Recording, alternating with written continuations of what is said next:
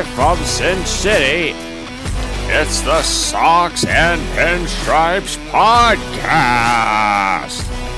And now, here's the star of the show, Diet Dr. Griffin.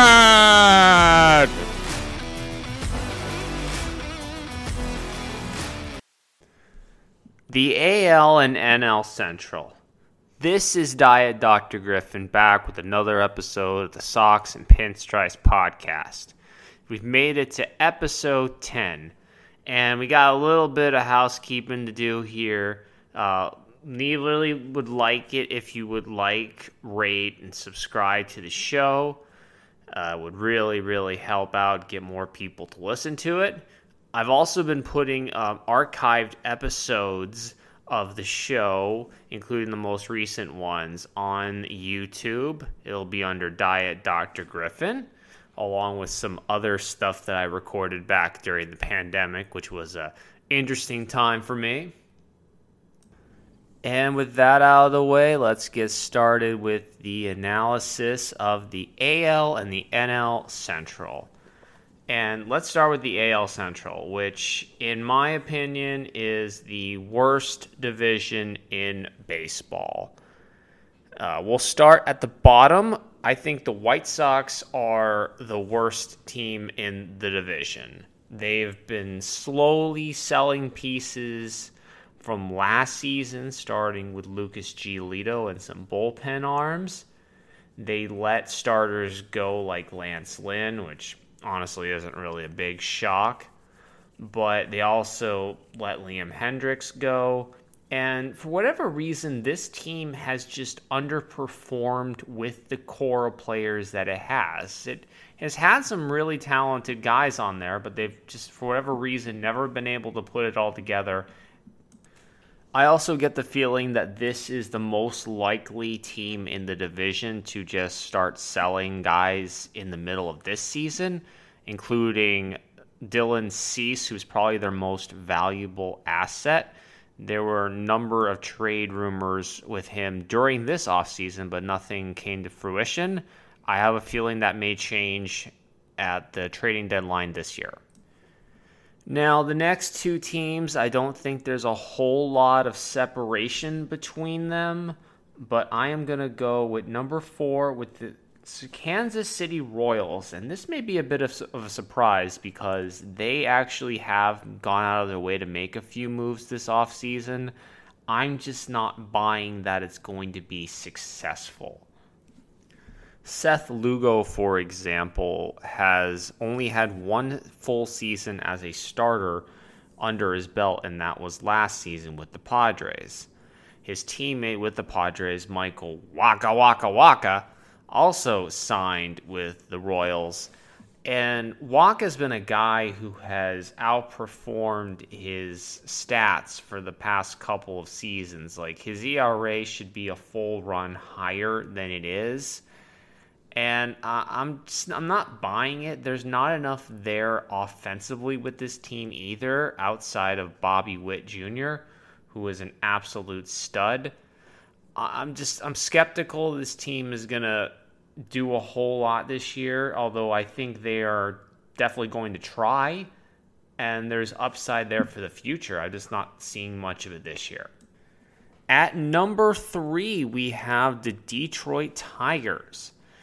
Now, one of the big reasons I think that the Tigers have a better shot than the Royals is because they have one of the most offensive suppressing ballparks in baseball, and they have the ability with their starting pitchers to suppress the opponent's offense, much like what the Baltimore Orioles have done.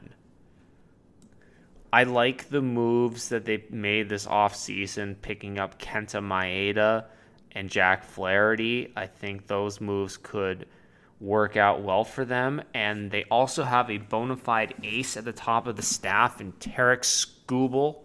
Scooble Dooby Doo, as I like to call him.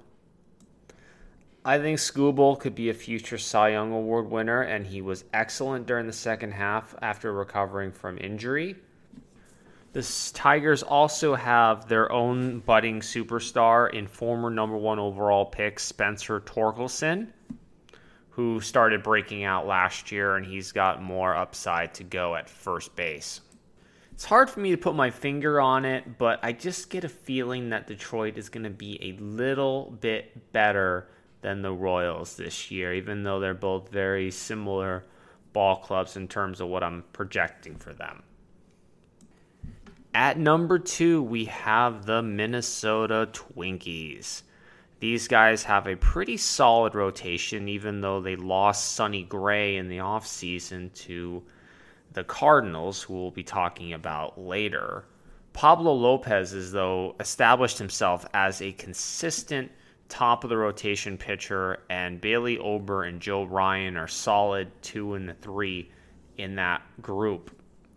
They have a solid closer in Jhoan Duran, and their lineup is more of the sum of the parts group with a lot of boom or bust potential with injury candidates like Carlos Correa, Royce Lewis, and Byron Buxton, all of whom are very talented guys but are prone to missing time. And at number one, I have the Cleveland Guardians. These guys have the best rotation in the division. They have youngsters in Gavin Wilson and Tanner Bibee who were set to take steps forward. They have Shane Bieber as their veteran at the top of the rotation. If they can get Triston McKenzie to come back, they can have a real viable weapon there. They have their own superstar in Jose Ramirez. And although their lineup was one of the worst offensively last season, I think they're going to have better luck this year with the two Naylor brothers ready to step forward in Bo and Josh Naylor. They also have Steven Kwan at the top, who is a pretty effective singles hitter, kind of filling that Michael Brantley role, and they play pretty good defense as well. They also have one of the best closers in baseball, Emmanuel Clase, closing the games for them. And I think they have the best shot of any team making the playoffs. Although I don't have particularly high hopes for any team in this division, but somebody's going to make the playoffs in this division because that's the rules. It's time for the NL Central, and at the bottom, and this may also come as a surprise to many, but I think that the worst team in the division is the Milwaukee Brewers. They have gone on to a full on fire sale mode. Even though they brought Brandon Woodruff back, he's hurt all season, likely not going to pitch. They traded Corbin Burnes away. I get the feeling that they're going to trade more of their pieces that are going to be free agents soon, like Willy Adames. I also think all star closer Devin Williams is going to be gone at the deadline as well to a contender, much like Josh Hader was when he was nearing free agency. This team just screams rebuilding, and I get the feeling they're going to trade more guys away. I did like that they were able to sign Jackson Chirinos, their top prospect, and he's going to be making an impact this year. I'm just not confident that they're going to keep a lot of their players that are there and they're going to be selling by the deadline. At number four, we have the Pittsburgh Pirates. This is a team that is trending in the right direction, but they're probably a good two to three years away from contending. They have a solid nucleus of players signed to long term deals like Brian Hayes, Bryan Reynolds, and Mitch Keller. They just need some more time, and their prospects like Henry Davis and Paul Skenes are going to need to make impacts. Oneil Cruz is a guy who I think is going to return to form and be a potential breakout after missing most of last season with an ankle injury. Their rotation is a bunch of innings eaters, uh, Marco Gonzalez type performers. At number three in the division, we have the St. Louis Cardinals. This is a team that's usually near the top, but they have fallen off hard after the retirement of Yadier Molina. I get the feeling that he was masking much of the weaknesses in the pitching staff. And even though they went out and grabbed Willson Contreras from the Cubs, it just didn't really work out. Their manager also is a bit of a knucklehead and did not use the back of the bullpen very well. This is a veteran team, and it just makes you wonder if they've reached the limit of what they can do. Guys like Nolan Arenado and Paul Goldschmidt aren't getting any younger, and they're expecting big contributions from one of the oldest pitching staffs in baseball, including Sonny Gray, Lance Lynn, and Miles Mikolas. Also, Kyle Gibson. He's not a spring chicken either. At number two, we have the Chicago Cubs, who recently re signed Cody Bellinger to a three year, $80 million contract. Certainly not what he was looking for. But prior to this past season, he was one of the worst performers in baseball during the 2021 2022 seasons, which led the Dodgers to just straight up non tender him before this past season. The Cubs have a solid lineup and a solid rotation, and they went out and got Shota Imanaga as their big free agent pitching acquisition. This team would have been in the playoffs last year had they not choked at the end and they have a better opportunity at making it this year with the moves that they've made. Kyle Hendricks seemed to return to form after coming back from injury, and they have an all around solid team that should be good to go. And that leaves the Cincinnati Reds at the top of the heap in the NL Central. And I think honestly that any of the top three teams have a legitimate shot at winning the division if things line up correctly. And I do think that there could be a wild card team coming from this division as well. The Cincinnati Reds have a young, young core of talented hitters that are all going to start coming into their own.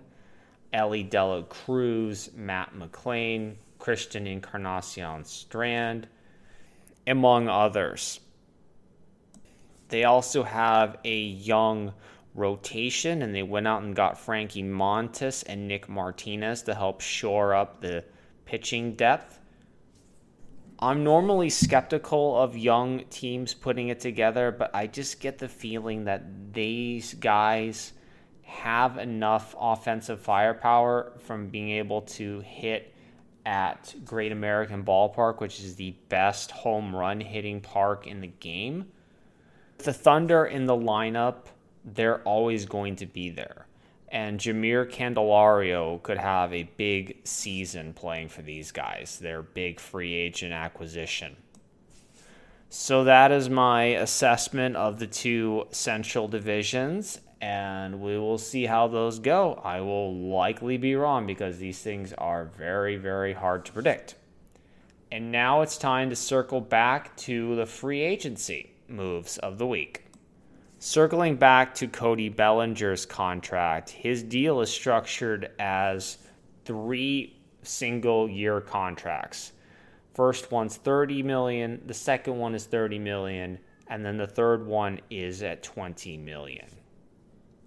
If he has a season like he did this past year, he will likely opt out and take another stab at getting the big, big contract and he may have a better shot at doing so, but at least he has insurance if he underperforms and plays like he did in 2021 and 2022.